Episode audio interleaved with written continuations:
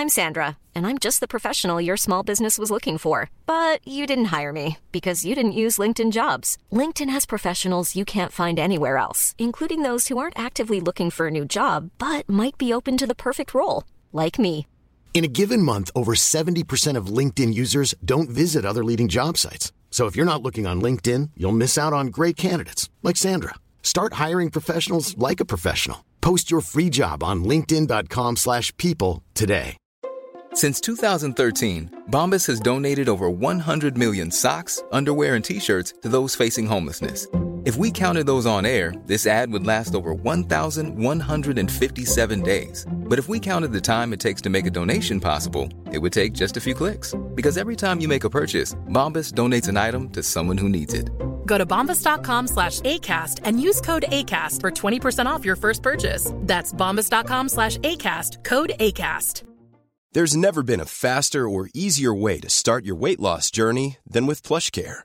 PlushCare accepts most insurance plans and gives you online access to board-certified physicians who can prescribe FDA-approved weight loss medications like Wigovi and Zepbound for those who qualify. Take charge of your health and speak with a board-certified physician about a weight loss plan that's right for you. Get started today at plushcare.com slash weight loss. That's plushcare.com slash weight loss. plushcare.com slash weight loss.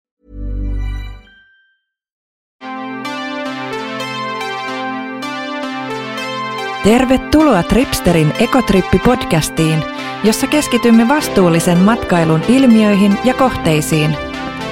Tämä erikoisjakso on nauhoitettu live-yleisön edessä German Days-tapahtumassa yhteistyössä Saksan matkailutoimiston kanssa. Keskustelemme jaksossa siitä, millä eri tavoin Saksaan voi Suomesta matkustaa maata pitkin ja paljonko matkojen kesto, hinta ja päästöt ovat.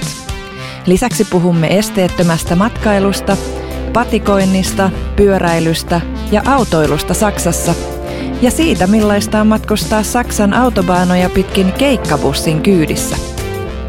Minä olen Paula Kultanen Ribas ja tämän erikoisjakson vieraita ovat Mad Venturesin Riku Rantala, amorphis yhtyeen Santeri Kallio, Palmuasema-blogin Sanna Kalmari sekä Saksassa pitkään asunut Anita Nousiainen. Tervetuloa mukaan Ekotripille! Mulla ei nyt mikkiä, mutta sanot kuitenkin, hei Paula Kultanen Ribas.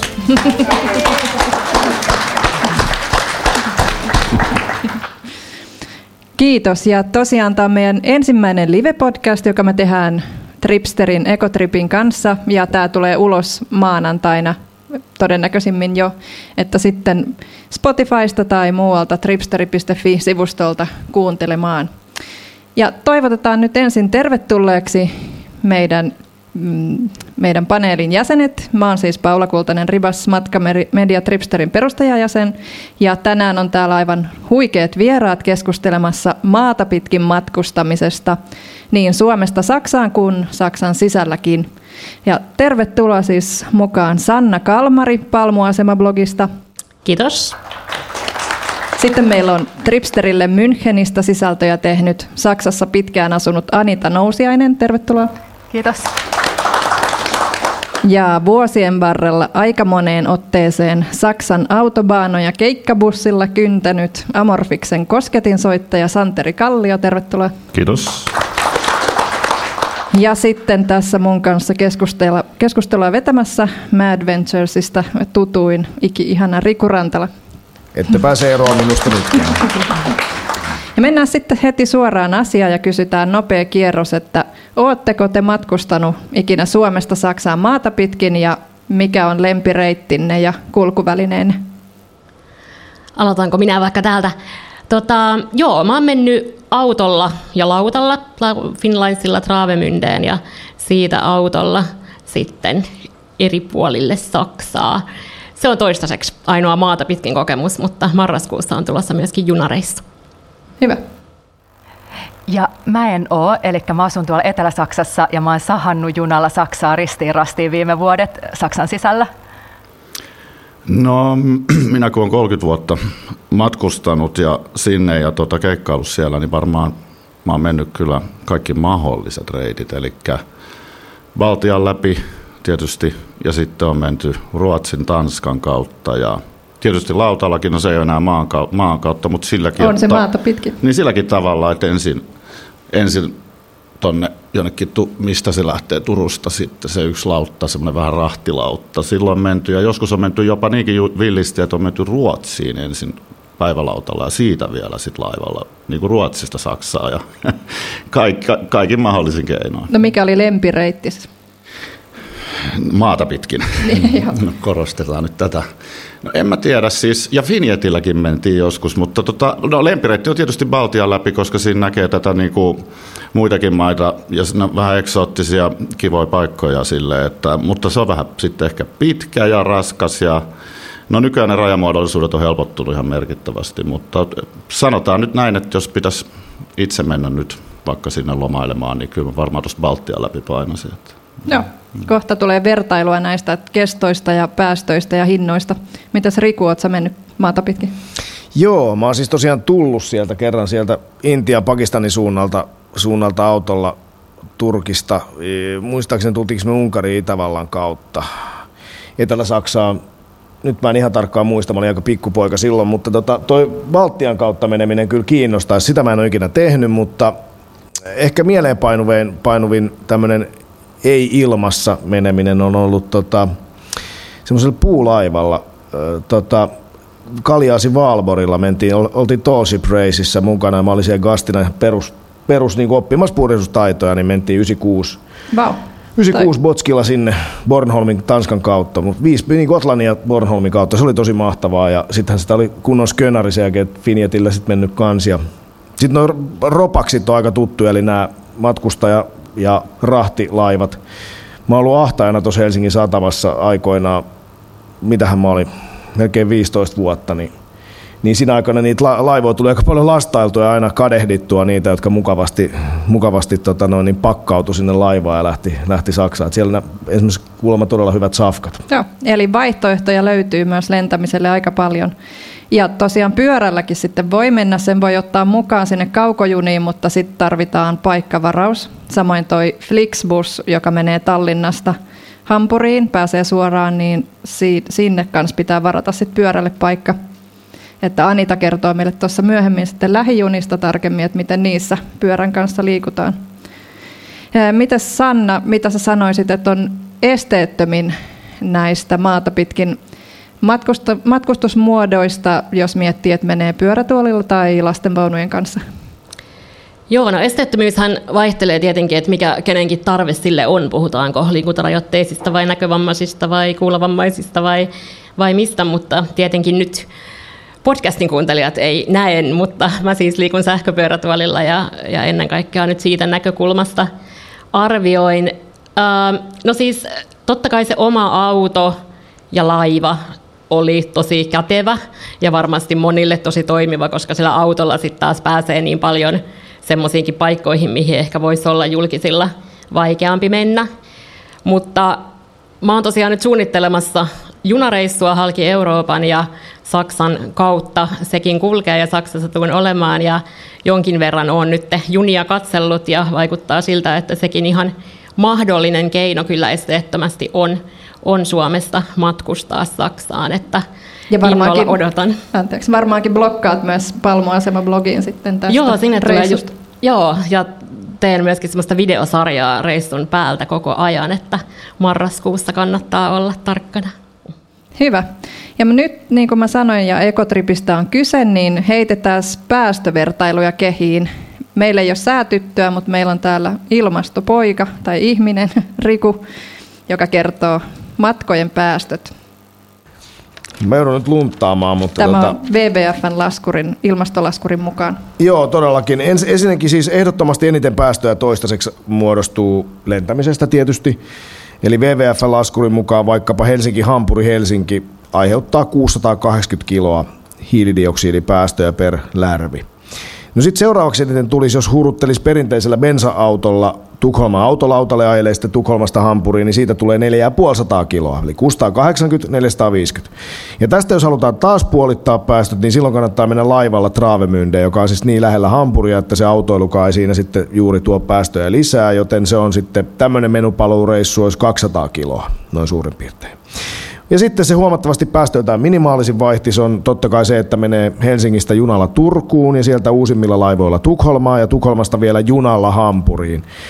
Tämmöinen reissu veisi vähimmillään vain 20 kiloa, eli siis yli 30 kertaa vähemmän kuin lentää ja se on musta aika hurja, hurja luku. Ja Tallinnan kautta, jos menee, mikä sitten on ehkä kulttuurisesti ja seikkailullisesti mielenkiintoista, niin, tota, niin, niin siellä sitten laiva ja bussin yhdistelmä veisi 150 kiloa, jos menee laivalla Tallinnaan. Jatkaa siitä bussilla Varsovaa ja Varsovasta sitten junalla Hampuriin. Niin silloin taas päästöjen määrä puolittui 70 kiloa. Eli taas kerran se juna siellä tuo todella merkittäviä, merkittäviä alennuksia tuohon hiilidioksidin jalanjälkeen. Ja Tallinnan laiva ja biokaasulla koko matkan kulkevan bussin päästömäärä on sitten se kaikista matalin vaihtoehto. Toisin sanoen juna on kiistattomasti best ja biokaasulla ja vastaavilla vähäpäästöisillä polttoaineilla kulkevat bussit ja laivat seuraavaksi best. Tässä se noin niin kuin nyrkkisääntönä. Kiitos Riku.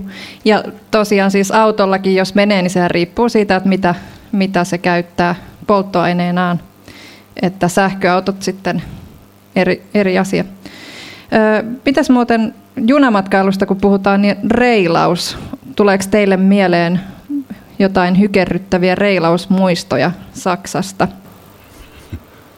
No mä en ole reilannut, mutta olen kerran mennyt Berliinistä Roskildeen ja siinä se oli junamatka ja olihan se, se piti Hampurissa parin tunnin tauon, niin olihan se hauskaa, että juostiin Reberbaanille ja sitten ää, sieltä sitten jotenkin ihmeessä selvittiin takaisin siihen junaan, mutta mä en ole ikinä reilannut, että mulla ei hirveästi kerrottavaa tästä aiheesta. Meillä oli tuossa hauska keskustelu, kun mä usein menen niin Saksan läpi junalla. Se on suunnilleen semmoinen kahdeksan tuntia meiltä tuolta Etelä-Saksasta Hampuriin. Ja, ja sitten kesällä oli tätä yhdeksän euron lippua, että jos sä otat noita paikallisjunia, niin sun ei tarvitse maksaa mitään lisämaksua, että sä pääset sillä yhdeksällä eurolla vaikka koko Saksan läpi. Ja juttelin sitten yhdelle miehelle ja hän oli sitä kokeillut, niin se oli 28 tuntia koko maan läpi. Siinä on aikamoinen muuten niin kuin sessio. Kertoiko se mitä, että miten se oli sit ratkaissut yöpymiset ja muut? Oliko se vasta ollut jossain hotlassa vai? Se oli istunut junassa ja 11 vaihdolla koko maan läpi. Siinä on omist, omistautunut maata pitkin matkailuun. On, Onko niissä junissa mitään palveluita? ei kunnollisia. ei lähijunissa varmaan. ei, ei, ei varmaan, joo. Tota, niin mä en ole reilannut itse, mutta tota, tämmö, täytyy kertoa tämmöinen muisto, mikä mun mielestä kertoo siitä, miten tehokasta toimivaa se kuitenkin on siellä se meininki. Mä olin Berliinissä vaimo ja. Silloin mulla oli kolme poikaa, mutta silloin mulla oli kaksi. Muistaakseni olisiko ne ollut ehkä neljä ja kaksivuotiaat. Ja yksi se kaksivuotias tai alle oli tietysti rattaissa ja neljävuotias paineli, missä sitten sattui ja sitä piti aina ottaa kiinni. Ja sitten oli hirveä kiire ja Berliinin päärautatieasemalle sitten mennään. Ja oli tarkoitus matkustaa sitten sinne Villingen nimiseen mestaan, missä mun täti itse asiassa asuu. Ja, ja tota, Missä päin Saksaa se on? No se on siellä niin kuin lännessä ja vähän etelään, että niin kuin tuolta tota Dortmundissa, vähän aika lähellä Dortmundia. Niin tota, niin, niin sinne sitten painettiin junalla ja meikä matkanjohtajana operoi siinä mukaan ammattimatkailijana ja päsmäröi ja määräilee ja huutaa ja riehuu ja sitten jotenkin siellä selvitään siellä asemalla. Ja sitten tota, totta kai myös esteettömyydestä puheen ollen siellä on semmoiset tota, aika jyrkät liukuportaat, mistä esikoinen tietenkin pannutti sitten naama veressä juostaan siellä ja ehitään just sinne junaan ja sitten huh, ja sitten päästään kävelemään. Käytäviin. Siellä on aika hyvä systeemi, siellä on semmoiset merkkivalot niin kuin paikkalipuissa ja sitten me kävellään sitä käytäväksi, mä näen jo kaukaa, että ei juman kautta joku parikymppinen perhana opiskelijapari meidän paikoille. Että kyllä mä nyt jo kuule sanon kohta pahasti ja tuu hiki valuen siihen ja selitän, että nyt on kuulkaa, se meidän paikoille. Sitten on se, että no ei me kyllä oikeasti kyllä olla. Että mun mielestä me katsottiin, katso, katso, Jumala, me oltiin väärässä junassa. mä tätä mä pelkäsin. Ihanaa. Sitten ei muuta kuin jäädään jollekin seisakkeelle juuri tämmöistä paikallisjunaa sitten venttailemaan vaimo ja lapset ja meikä on siinä silleen, että joo, ja naama veressä. naama veressä. Mutta selvittiin. Siitäkin selvittiin. Siitäkin selvittiin. ja miten sitten, otetaan nyt vielä tähän perään nämä matkojen kesto- ja hintavertailut. Mä haastattelin tässä taannoin Tripsterin blogiin Tommi Tolkkia, joka on tämmöinen Suomen junamatkailun guru, konduktöörin poika, joka on matkustanut junalla koko ikänsä. Ja hän sanoi, että hänen suosikkireissu Suomesta Saksaan ja Hampuriin nimenomaan on semmoinen, e, joka niin kuin perustuu syömisaikatauluihin. Eli jos lähtee iltalaivalla Turusta Tukholmaan, niin sitten voi syödä aamiaista Tukholmassa, lounasta Köpiksessä, kun jatkaa siitä junalla, ja sitten illallista Hampurissa. Ja mä lisäsin siihen vielä, että sitten pääsee vielä yöelämään tuonne Berliiniin vielä, jos sekin kiinnostaa. Kun se Hampuri-Berliinin junahan on vain kaksi tuntia niin toisin sanoen tämä laiva-junayhdistelmä Tukholman kautta on semmoinen about vuorokauden. Kerrotko Riku vielä nämä meidän muut vaihtoehdot? Hetkinen, kaivetaan. Joo. Tukholma-Hampuri junalla kaksi vaihtoehtoa. Ykkönen on päiväjuna, siinä on vaihto Köpiksessä, matka-aika 10 tuntia, hinta alkaa 56 euroa. No sitten on myös Tukholmasta Kööpenhaminaan öö, X2000 Snabtog nopeusjuna, matka-aika 5 tuntia 15 minuuttia. Tai, niin, tämä sisältyy siihen että jos menee päivässä niin, niin, niin, siis niin joo, kyllä, kyllä. Niin, niin, se on se kokonaisuussetti, niin sen osa on sitten toinen Köpis, Hampuri, Intercity, Eurocity juna, niin siinä on 4, 4 tuntia 30 minuuttia. Mutta mut tämä oli siis ykkösvaihtoehto päiväjuna, matka-aika 10 tuntia, 56 EG. Ja sitten on Snelltoget, yöjuna, matka-aika 17 tuntia, hinta alkaa 49 EG. Makuuistuin 74 euroa, eikö niin? Joo, 49, jos on valmis sen 17 tuntia kökkimään siinä, siinä tuolilla ja nukkumaan siinä. Joo, no sitten taas tämä vuode, että jos haluaa vuoteen yksityisessä ostossa, niin se hinta riippuu kyllä varausajankohdasta, että sitä on mahdoton sanoa, mutta... Se on se mukavin vaihtoehto. Onko sinulla tietoa tuosta makuistuimesta, millainen se on? Onko se niinku Flygarin? Se on varmaan just semmoinen, että siitä saa niinku vähän, vähän mukavamman Joo. ja enemmän tilaa. Joo, mutta siis kohtuullisella budjetilla pystyy on. tonkin reissun tekemään. Sitten sit, sit tämä jatkuu vielä tästä tämä Hetkinen, laivajunayhdistelmä. Niin, tietysti joo, laivajuna, joo. Eli Helsinki-Hampuri, Helsinki Tukholman kautta laivajunayhdistelmällä. Se on alkaen 28 EG suunta, kestää 24 tuntia. Helsinki-Tallinna 2 tuntia 19 euroa, Tallinna-Hampuri Flixbus noin 28 tuntia ja 80 euroa, yhteensä 98 euroa suunta. Ja no, noi ei, noi ei niin sinänsä kalliita matkoja ole, että jos miettii, että niin kuin kaikilla kulkuneuvoilla pääsee alle 200 ees taas niin maata pitkin, mutta sitten se on eri asia, että kun se vuorokauden kestää, että haluuko sen viettää sitten laivassa vai junassa vai bussissa. Mä väitän itse kyllä tälleen matkailu alaa seuraavana ihmisenä, että jossain kohtaa tullaan siihen tilanteeseen, jossa tämä muodostuu myös halvemmaksi kuin lentäminen. Ihan varmasti. Nythän se ei sitä ihan vielä varmasti. ihan ehkä, Varsinkin, tai riippuu tilanteesta, voi se Pol- nytkin olla. Ja polttoainehinnoista riippuen. Mites muuten Sanna, tämä Helsinki Travemünde Finlinesilla, eikö se kesto ollut joku 30 tuntia kanssakin? Joo, on. Suunnilleen semmoista se lähtee. Ja se taitaa olla vähän kalliimpi vaihtoehto sitten kuin nämä juna ja, junan ja laivan tai bussin yhdistelmät. On, se on. Riippuu tietenkin niin kuin mihin vuoden aikaan menee, mutta kesäsesonkina niin onhan se kallis joo. Ja tulee autot ja hytit ja ruuat ja muut siihen, niin, niin se ei kyllä ihan noihin, ja, noihin mitä, hintoihin. mitä mä katsoin, että menopaluu saattaa olla jopa tuhat euroa. Joo, jotain semmoista se on. Riippuen hytti, hyttiluokasta myöskin. Sesonkin aikaa varsinkin, joo. Et se lentohan sit on sen kaksi tuntia, mutta todellisuudessa jos miettii, niin eihän se kyllä se matkustamiseen kauemmin menee kuin se kaksi tuntia, kun matkustat lentokentälle ja sitten lentokentältä keskustaa. Niihinhän menee aina tosi paljon turvatarkastukset sun muut, että, että se vähän johtaa harhaa se kaksi tuntia. Koska junallahan on se hyvä puoli, että pääsee kaupunkien keskustaan, mun mielestä se on niin kuin junailussa melkeinpä se kivoin puoli. Niin ja kun ei kaikkea jotenkin voi siinä ajassa mitata, että se on se itse matka, matkustaminenkin kuitenkin voi olla ihanaa ja kivaa ja mä tykkäsin siitä laivasta tosi paljon. Musta oli jotenkin tosi ihanan rentouttava ja rauhoittava tapa aloittaa matka. Niinpä, ja just toi, mitä tämä Tommi Tolkkikin sanoi, että se on niinku junailussakin se kivoin, että ei ole pakko suorittaa ja tehdä, että voi vaan olla ja tylsistyä, että se on niinku luksusta. Joo, ehdottomasti. Ja tuossa on mun mielestä just se pointti, mäkin tässä maalailin ehkä hieman uhkakuvia tästä tota, lapsiperheen matkustamisesta junalla. Oikeastihan se oli tosi paljon kivempaa kuin lentää. Et siis, Joo, e- siitähän ei pääse minnekään, jos lapsi haluaa lähteä. Taapero lähtee vipeltämään sinne. Niin, niin Flygarissa on aika ahdistavaa ja muutenkin siellä hermot on kireellä kaikilla. Että tota, junassa on aika rento olo ja, ja tota, kuitenkin kaikki palvelutkin useimmiten löytyy.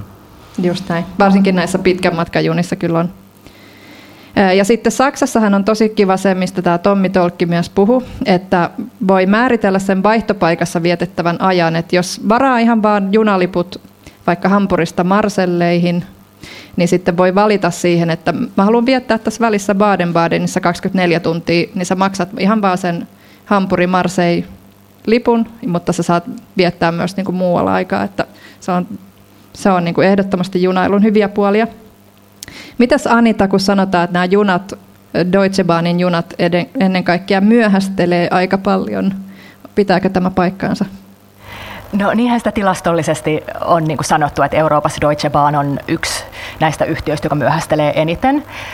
Öm, mutta että se vaatii välillä vähän kärsivällisyyttä. Junat voi olla täynnä, mutta kyllä mä sanoisin, että se on aika joustavaa ja sujuvaa keskimäärin se matkustelu siinä arjessa, kun itsekin ihan päivittäin kuitenkin kuljen Deutsche Bahnin junilla, niin, niin ö, sä pääset tosi kätevästi ö, paristunnis Italiaan, Itävaltaan, ö, voi jatkaa pohjoiseen – Puolaan. Ja mä katsoin, että Hampurista pääsee junalla myös Lontooseen. Et vaihtoehtoja on. Kerrotko vielä Anita noista, tai miksei Sannakin, kuka, kuka teistä tietää näistä Deutsche Bahnin junien lipputyypeistä. Et siellähän on aika mielenkiintoisia alennuskokeiluita ja voimassa oleviakin alennussysteemeitä olemassa. Joo, eli tuossa oli tuon äh, kesän ajan tämä 9 euron lippu, mikä onkin monille tuttu, että voi rajattomasti mennä noissa paikallisjunissa. Ja suunnitelma on ollut, että sitä jatkettaisiin syksyllä, eli mentäisiin tuohon 49 euron kuukausihintaan. Ja se olisi ihan mieletön juttu, koska Saksassahan on se ongelma, että kun sä meet jokaiseen pikkukylään, niin siellä on oma lippusysteemi. Sitten sä aina lippuautomaatilta, että aha, mikä tämä vyöhyke yksi tai punainen vyöhyke on, äh, niin kuin vaikka, vaikka on pidempäänkin ollut maassa.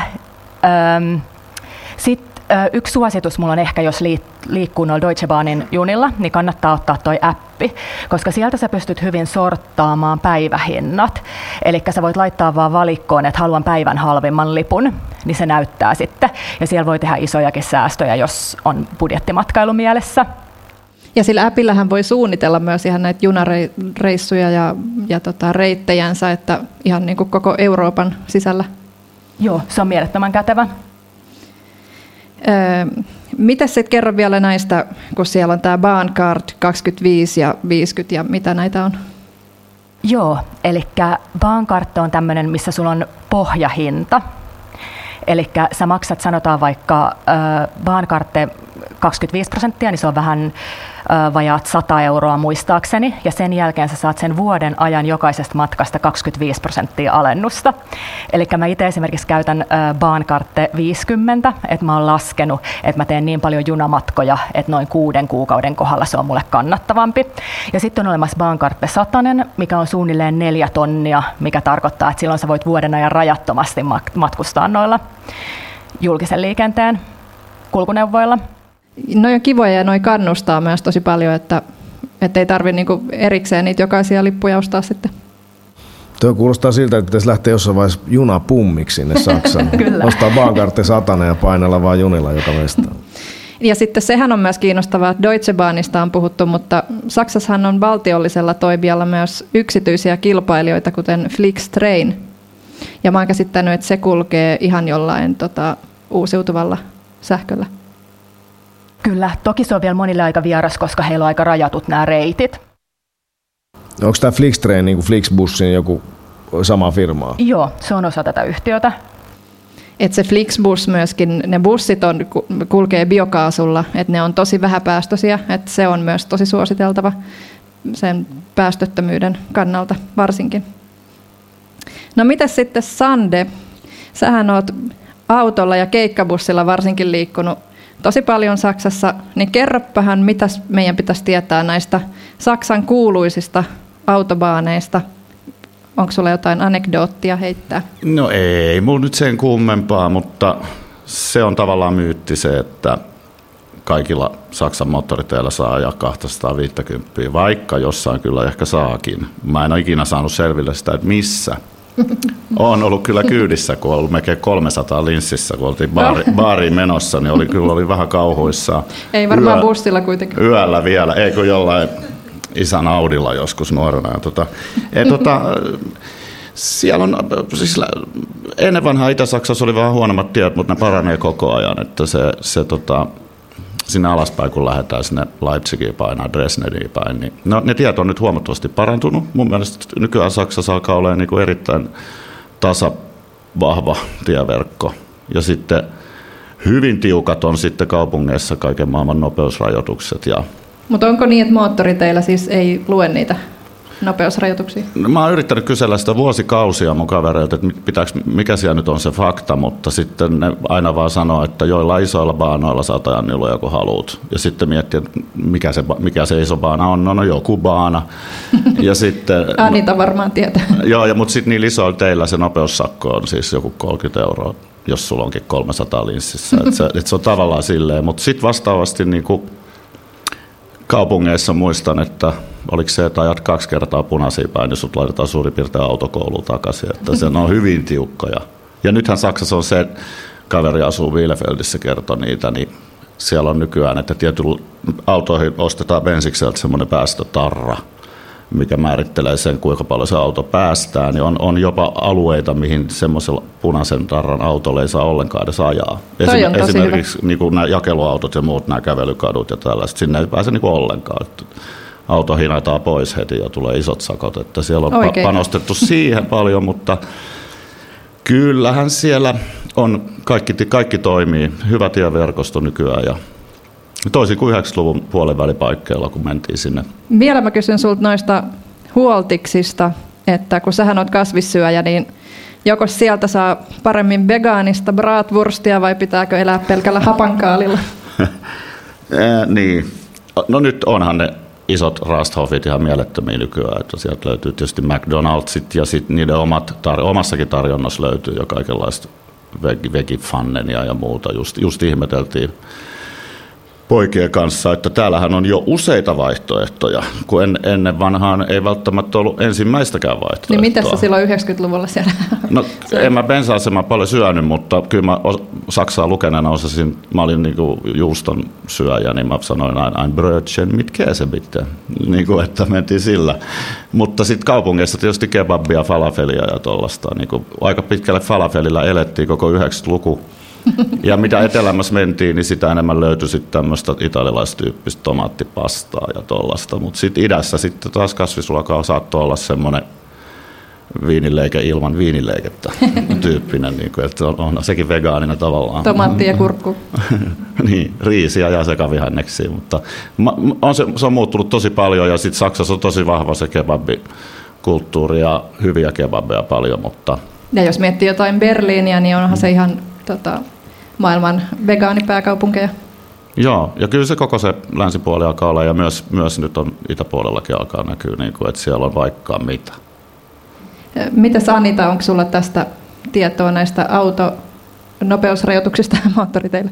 No älkää kertoko kellekään, että mä oon sanonut näin, mutta ö, mä teen yleensä itse silleen, että jos ei näy nopeusrajoituskylttiä, niin sit mä tulkitsen, että saa ajaa niin kovaa kuin haluaa. Ai sen takia niitä ei laiteta. Se, kyllä siellä on sit yleensä niin kuin näkyy ihan tosissaan, jos ne rajoitukset ö, tulee voimaan. Ja tuolla on tuolla Etelä-Saksan puolella just paljon näitä rajoituksettomia. Mutta monet saksalaiset autothan on pistetty, että se 260 kilometriä tunnissa on se maksimi, että se stoppaa kyllä siihen. Miksikään se on nimenomaan 260 kilometriä tunnissa? Kuulostaa ihan riittävän nopealta, vaikka 230kin voisi olla ihan hyvä.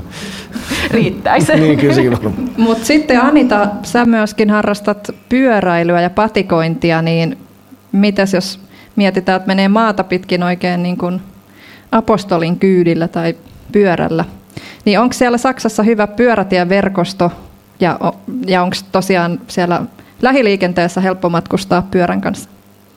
Lähiliikenteessä on tosi helppo matkustaa, koska siellä on aina laitettu niinku pyörän kuvat niihin vaunuihin, että mihin saa tulla pyörän kanssa. Ja saksalaiset yleensä aina väistää, jos sä tuut sisälle. Eli se on tosi kätevä. Sitten esimerkiksi mainitsen yhden ihanan reitin Berliinistä. Sinne on esimerkiksi tehty tämmöisen niinku entisen muurin sijaintia mukaileva reitti, 166 kilsaa. Ajoin sen kolmessa päivässä ja joka kohdasta sä pääset sieltä väleistä aina julkisen liikenteellä takaisin Berliinin keskustaan. Eli siellä on tommosia niin tosi kätsyjä mahdollisuuksia.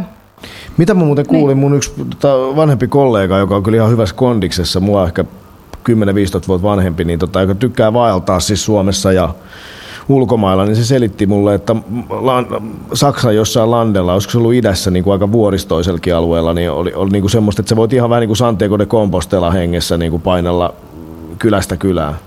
Joo, ja sitten itse asiassa kun menee sinne etelämpään, niin siellä näkyy niitä simpukoita tietten varrella, mikä tarkoittaa, että tämä on reitti Santiagon suuntaan. Eli se on niin jopa osa tätä suurta joo. verkostoa. Okei, no sitä mä en tiennytkään, joo. Joo, ja siellä on ihania muutenkin, koska sinne on tosi tarkasti merkitty tämä reittien vaikeusaste. Eli niin kuin mustaa reittiin asti kaikki hyvin, voi vaan mennä, ei tarvi mitään varusteita, mutta sen jälkeen alkaa sitten tämmöiset niin klettersteig eli kiipeilyjutut. Siellä kannattaa olla vähän varovainen nainen tarvii kypärän, ettei tule kiviä päähän ja sitten noi valjaat. No kerropa jotain parhaita kiipeilypaikkoja, sun, sun lemppareita siellä ja, ja patikointipaikkoja.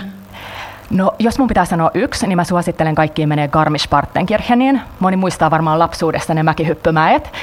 Ja siellä on upeita, siis siellä on kanjoneita, siellä on Saksan korkein huippu Zugspitze, jonne pääsee junalla. Siellä on Aibsee, mikä on tämmöinen aivan sininen turkoosi järvi, mihin sitten nämä korkeat huiput heijastuu. Ihania ravintoloita. Ehdottomasti niin kuin ykköskohde. Onko tämä niin kuin siellä etelässä sanoit Joo, tämä on semmoinen reipas mm, tunti suunnilleen Münhenistä etelään. Onko se lähellä sitä Reinin jokilaaksoa? Sitä kaikki hehkuttaa blogeissa, että junalla kaunein paikka mennä junailemaan. Sanna, sulta taisi olla enemmän kokemusta itse asiassa tästä kuin multa. Mä en ollut Reinillä. Joo, mä autolla oltiin siellä, mutta junareitistä ei ole tietoa kyllä sieltä. Mutta kuvailepa vähän sitä aluetta, eikö se ole tosi, Alue tosi on ihana, kaunis. siis niin kaunis. Me oltiin just niin kuin vuosi sitten kesällä 2021, kun se oli niitä tulvia, reini tulvi tosi pahasti ja oltiin just niihin aikoihin siellä, kun oli ne tota, katastrofit siellä, ei hirveän kaukana. Mutta tota, ei, se, ei, ei oltu rankka sateissa ja näin, että nähtiin onneksi kaunista Reinin aluetta ja oli, se oli kyllä tosi upeata. Et sinne kannattaa mennä junalla Kerro nyt samalla Sanna vielä tästä esteettömyydestä lisää, että mitä, mitä niin kuin siinä kannattaa ottaa huomioon. Tämä Finlinesin laivaret, tai laivamatka, jonka sä teit Raavemyndeen, niin miten kaik, kaikkin tavoin siellä esteettömyys on huomioitu? Mä luin sun blogistakin, että siellä on kumminkin, oliko se niin, että saunatiloihin ei esimerkiksi päässyt, että oli portaita Joo, no tästä saisi ihan oman podcastinsa. Mutta tota, joo, no siis Finlinesilla hyvin on huomioitu. Siellä on ainoa ehkä semmoinen ongelma on se, että esteettömiä hyttejä on vain kaksi, mikä tarkoittaa sitä, että pitää olla hyvissä ajoin liikkeellä ja sitten äh, esimerkiksi ryhmien teen matkanjohtajana muun muassa aina välillä esteettömillä matkoilla töitä, niin, niin esimerkiksi ryhmien vieminen laivalla Saksaan on mahdotonta sen hyttien vähäisyyden vuoksi. Mutta siis yleisesti esteettömyydestä, jos ajatellaan, niin kuin, että mitä, mitä pitää ottaa huomioon, ää, toki jälleen tosi yksilöllistä, ja, mutta jos mä ajattelen pyörätuolin käyttäjän näkökulmaa, niin koko se matkaketju, siitä se tavallaan lähtee, että ihan sieltä unelman herättämisestä, että meillä olisi matkailu kuvissa ja markkinoinnissa eri tavoin liikkuvia ihmisiä ja ylipäänsä erilaisia ihmisiä ja tietoa olisi saatavilla, oli sitten laiva, juna, mikä tahansa, niin että se tieto, se on ehkä se semmoinen ihan ydin ykkösjuttu, missä meillä on vielä tosi paljon tehtävää niin Saksassa kuin monessa muussakin maassa, mikä helpottaisi sen matkan suunnittelua. Mutta sitten ihan se fyysinen esteettömyys, portaattomuus, kynnyksettömyys, väljät tilat, tukikaiteet vessassa ja uh, hyvin monenlaiset. Ja ehkä just se, että se ulottuisi niihin kaikkiin, että matkalle esteettömyyttä tarvitseva henkilö lähtee matkalle yhtä lailla kokemaan ja hakemaan elämyksiä, että monesti ajatellaan, että se on vaan se huone tai hytti ja, ja vessa ja that's it. Ja unohdetaan vaikka se, että saunatilat nimenomaan on kanssa se, mihin yhtä lailla haluaa mennä ja näin, että semmoinen niin kuin laaja näkemys ja, ja koko sen matkaketjun pohtiminen alusta loppuun, että jos siellä on yksikin tavallaan heikko kohta, niin sitten se katkee siihen. Miten hyvin siellä Saksan hotelleissa toteutui tämä esteettömyys. Jossain kirjoitit, että, että kulku saattoi olla esteetön, mutta ei välttämättä ollut tilaa liikkua tarpeeksi. No ylipäänsä Saksassa kyllä mun mielestä on aika hyvin asiat, että, että kyllä Saksa on semmoinen niin kuin esteettömän matkailun yksi semmoinen hyvä esimerkki ja paljon kun koulutan, niin käytän Saksaa esimerkkinä, vaikka Berliiniä esimerkkinä just siitä tiedontuotannosta ja että miten hyvin vaikka Visit Berliinillä on tiedot nettisivuillaan. Että kyllä nyt niin pääasiassa joo, toki vaihtelee alueittain, että isoilla, isoissa kaupungeissa on paljon enemmän tarjontaa kuin sit vaikka siellä Reinin-Laakson pikkukylissä, niin olihan siellä nyt haastavaa sitten jo niin kuin monin paikoin. Mutta toisaalta siellä oli sitten taas ihan esimerkillisen hyvä hotelli ja näin, että et tota, mutta niin pääasiassa Saksa on kyllä hyvä maa. Että sinne asioissa. kannattaa kyllä lähteä. Kyllä mä sitä suosittelen monestakin syystä. Vielä noista Saksan yöjunista. Sehän on jännä juttu, että Deutsche Bahn muuten lakkautti kokonaan yöjunaliikenteen 2016. Että mä oon käsittänyt, että Saksassa ei ole yöjunia. Mutta käytännössä niitä kuitenkin on, koska niitä pyörittääkin Itävallan rautatieyhtiö ÖBB, eikö vaan? Sekä myös yksityisiä toimijoita ja sitten tämä Snelltog, ruotsalainen et Berliinistä hän pääsee yöjunalla esimerkiksi Viiniin ja Zyrichiin ja sitten Tukholmaan, niin kuin sanottiin tällä Snelltogetilla. Mm, mites sitten teidän seuraava reissu Saksaan? Puhuttiin tuossa, mitä on reissailtu aikaisemmin. Minne aiotte mennä seuraavaksi ja millä härvelillä? No mun tekisi mieli kyllä, tota, mä oon luvannut noille kundeille futismatkan tuossa korona-aikana jo synttärilahjaksi. Sitten mä mietin, että kyllä se Bundesliga olisi ihan hauska mennä katsoa. Kaikki pojat pelaa innokkaasti jalkapalloa, jos hieno mennä tuommoiseen suureen jalkapallokulttuuriin katsomaan paikan päälle. Ja mä tiedän, että se, myös se fanikulttuuri on Saksassa huikeeta. Et, et sitä olisi hieno mennä todistaa paikan päälle ja nyt kun tätä kuuntelee, niin kyllä tässä olisi niin kuin ehkä jo aika uuden haaste ja uusien veristen naamojen, eli, eli pitäisikö, toi voisi olla aika kova toi, vaikka toi Snelltoget sitten kokeilla. Niinpä. Mä oon haaveillut samasta. Itse asiassa mun tytär just aloitti koulun, sanoi, että ei please mennä enää lentokoneella, kun me Espanjaan matkustetaan. Mä haluan mennä junalla, että meilläkin on se haaste tulossa. No niin, kauas Espanjaan menisi? Se on pari päivää. No niin, no kyllä tuonne pääsee tosi paljon nopeammin. Kyllä, puolet nopeammin.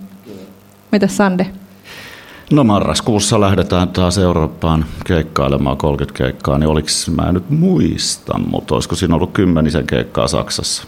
että kyllä sitä taas sahataan ja käydään välissä Suomessakin. Mä en nyt ihan tiedä sitä matkasuunnitelmaa, että mennäänkö me sinne valitettavasti tällä pahamainesella lentokoneella, mutta tietysti meillä menee niin kuin kargo ja soittimet. Mä en tiedä, meneekö ne ensin rekalla Saksaan ja sitten tulee bussi vai tuleeko bussi, lähteekö se täältä. Mä en ole nähnyt sitä suunnitelmaa, mutta tota, bändi saattaa lentää, sitäkään suunnitelmaa mä en ole nähnyt, mutta sitten meidän henkilökunta menee kyllä bussilla ja muuta, mutta mä en, mä en ole ihan varma, mutta siis siellä vietetään vähän ennen joulua tulee takaisin, niin sieltä voi ostaa tuli, tuliaisiksi vaikka blyhvainia niin. sitten. Joo. Ja tuosta jalkapallomatsista mä oon ollut kerran 90-luvun lopussa, oliko se 55 000 ihmistä, Dortmund, Bielefeldi vai mikä se oli, niin tota, voin, voin suositella, oli todella hauskaa ja päädyttiin vielä vieras katsomaan, niin siellä oli kyllä aika hyvä tunnelma. mites, mites jos siellä on jalkapalloyleiset tommosia, niin mitäs keikkayleiset, saksalaiset versus vaikka suomalaiset? No kyllä saksalaiset osallistuu paljon enemmän ja osaa taputtaa tahdissakin, kuin yritetään, mutta, mutta ei, ei, ei keikkayleisössä sen suurempaa eroa oikeastaan ole, ole tässä Euroopan sisällä sitten, Etelä-Amerikkoista asia erikseen, mutta kyllä saksalaiset on tosi osallistuvia ja tykkää olla mukana ja öö, kaikin puolin niin kuin erittäin positiivista, mutta en mä lähtisi vertailemaan silleen, että onhan kaikissa maissa ominaispiirteitä, mutta tota, erittäin niin kuin hyvä meininki. Mikä, mikä on sun suosikki keikkapaikka soittajana Saksassa? No, nyt tuli aika paha, mutta mä, niitä on niin monta, mutta mä voin suositella yhtä kokemusta, jos haluaa tota, mennä niin kuin nähdä, niin kokea semmoisen joku ison konsertin niin kuin, ja haluaa mennä vaikka Berliinin lomalle, niin semmoinen kuin Waldbühne, se on ikivanha, se on rakennettu jotain isoja puheita varten tai jotain vastaavaa. Se on siinä Berliinin isossa puistossa ja se on aivan käsittämättömän hieno paikka. Ja siinä on täy- hyvä näkyvyys oikeastaan mistä vaan. Ja sitten se on semmoinen todella iso niin kuin stadion-tyyppinen amfiteatteri siellä, niin voin suositella sitä, niin kuin, että siinä on ihan hauska viikonloppusuunnitelma, jos haluaa nähdä jonkun Rammsteinin tai jonkun tämmöisen ison bändin, niin oikeasti tosi monet isot bändit soittaa siellä just sen takia, että se vetää semmoisen 30 000. Mahtava. Mutta omia suosikkeja on paljon ja Saksassa on erittäin hyviä, siellä on vaikka mitä, menee vähän vaihtelee välillä, mutta Berliini on aina kiva paikka käydä keikalla, sitten Hampuri on kiva paikka ja München on kiva paikka. Frankfurt, vanha klassikko. Kyllä siellä on, ja Stuttgart, niin kyllä. Ja toi Hampuri on just semmoinen, että sinne olisi niin kätevä oikeasti lähteä keikkamatkalle junalla, että se olisi ihan elämys sinänsä. Hampurissa on muuten erittäin edullinen tota, budjettimatkakohde yöpymiseen, nimittäin merimieskirkko. Mä olen yöpynyt siellä, koska olin merimies, niin sain mennä sinne ja kyllä sinne muitakin otetaan, vai ei tarvi olla merimies siinä oli mielenkiintoista se, että kun päästiin sinne majoittumaan, oltiin parikymppisiä jätkiä, niin se pappi, joka sitä pyöritti, tuli sanoa heti, että no niin pojat, nyt olette huoneen, ei muuta kuin Repperbaanille. Tästä löydätte, miten pääsette sinne. Mä otin, aha, selvä, kiitos pappi. Mä tein kerran pyhinvaellusmatkan Reperbaanille katsoa niitä paikkoja, missä Beatlesit on soittanut. Se oli kyllä ikimuistoinen matka sekin. Mitäs Anita, sä asut siellä, niin jätetäänkö me sut välistä tästä? Joo, no mulla on tuossa maanantain lennän takaisin ja äh, mulla on tämmöinen pieni Saksan kierros tiedossa. Äh, mä lennän Berliiniin, mun vanhaan kotikaupunkiin ja mä jotain kavereitten kanssa käydä kaikki äh, parhaat seinäkiipeilyhallit läpi. Siellä on ihan mieletön valikoima. Ja sitten sieltä äh, junalla Hampuriin juhli häitä viikonlopuksi ähm, ja kalamarkkinoille ja sitten takaisin junalla Saksan läpi kotiin Müncheniin. No niin, eli sä liikut periaatteessa tosi paljon junalla aina Saksan sisällä. Joo. Mites Sanna? No mulla on tosiaan jo kerran hehkuttamani maata pitkin matka marraskuussa. Mun on siis tarkoitus mennä aina Kanarian saarille saakka. Ja Saksan osalta niin Hampuri ja Frankfurt tulee nyt sitten tälle, tälle reissulle. Tosi paljon on saanut kyselyitä ylipäänsä ihmisiltä, että miten esteettömästi maata pitkin matkailu onnistuu. Ja en tiedä, joten lähden ottamaan selvää. Ja et, joo, Hampuri ja Frankfurt nyt niin kuin Saksasta tässä kohtaa, mutta joulumarkkinoille, semmoiselle ihan kunnon joulumarkkinakierrokselle haluaisin joskus. Mä haluaisin mennä niin kuin markkinoilta toiselle junalla siellä ympäri Saksaa. Kuulostaa ihanalta ja just varmaan lähijuni, lähijunilla pääsee niihin pikkukyliin, missä luulisi olevan tunnelmallisimmat torit. Vielä viimeinen kysymys tästä Anitalle, kun mua jäi mietityttää nämä sähköautot. Osaatko sanoa sähköautoilusta, että jos semmoisella lähtee, niin, niin kuinka paljon siellä on niitä latauspisteitä, kuinka helppoa se on? Joo, no tunnustus. Me ollaan saksalaistuttu niin paljon, että meilläkin on se musta Audi tallissa, ihan tavallinen bensa-auto. Ja meillä on vielä toi ollut, että ö, haasteena tuohon sähköauton hankintaan, että kotien ja majoitusten lähellä on vähän latauspisteitä. Eli esimerkiksi, että jos olisi vaikka joku hotelli, niin sitten siinä pitäisi vähän kikkailla, että mihin menee sen auton lataamaan. Mutta sitten taas kun menee tien varsilla, niin autobaanojen varrella näkee asemilla tosi kivasti jo niitä latausasemia. Voisin kuvitella, että tällekin on joku oma appinsa, mistä ne löytää. Kyllä. On, on, on. Siis ja itse asiassa mulla on sähköauto, niin mä nyt en ole Saksassa sillä vielä ajanut, mutta tota, se on yllättävän helppoa. Se, ei ole niin, se vaatii vaan vähän etukäteissuunnittelua ja kaikki sovellukset löytyy ja myös sellaisia tägejä, joilla voi niinku ristiin ladata eri, eri, eri firmojen latausasemilla. Eli, eli ymmärtääkseni, mistä mä nyt olen liisannut se oman sähköauton, niin ne teki semmoisen sähköauto niin kuin safarin tavallaan, ajo jonnekin välimerelle täältä Suomesta ja sanoi, että se oli ihan easy. No niin, ja tämäkin kehittyy koko ajan. Öö, tässä meidän ekotrippi German Daysista ensimmäinen live-podcastimme, historiallinen sellainen. Kiitokset meidän live-yleisölle, kiitos meidän mahtaville osallistujille ja toivotamme teille hyvää loppupäivää täällä tapahtumassa. Kiitos. Kiitos. Kiitokset seurastanne tällä livenä German Days tapahtumassa nauhoitetulla Ekotripillä. Jakso on toteutettu yhteistyössä Saksan matkailutoimiston German National Tourist Boardin kanssa. Ja tervetuloa mukaan jälleen ensi kerralla kuulemaan vastuullisen matkailun uusista tuulista. Ekotrippailemisiin!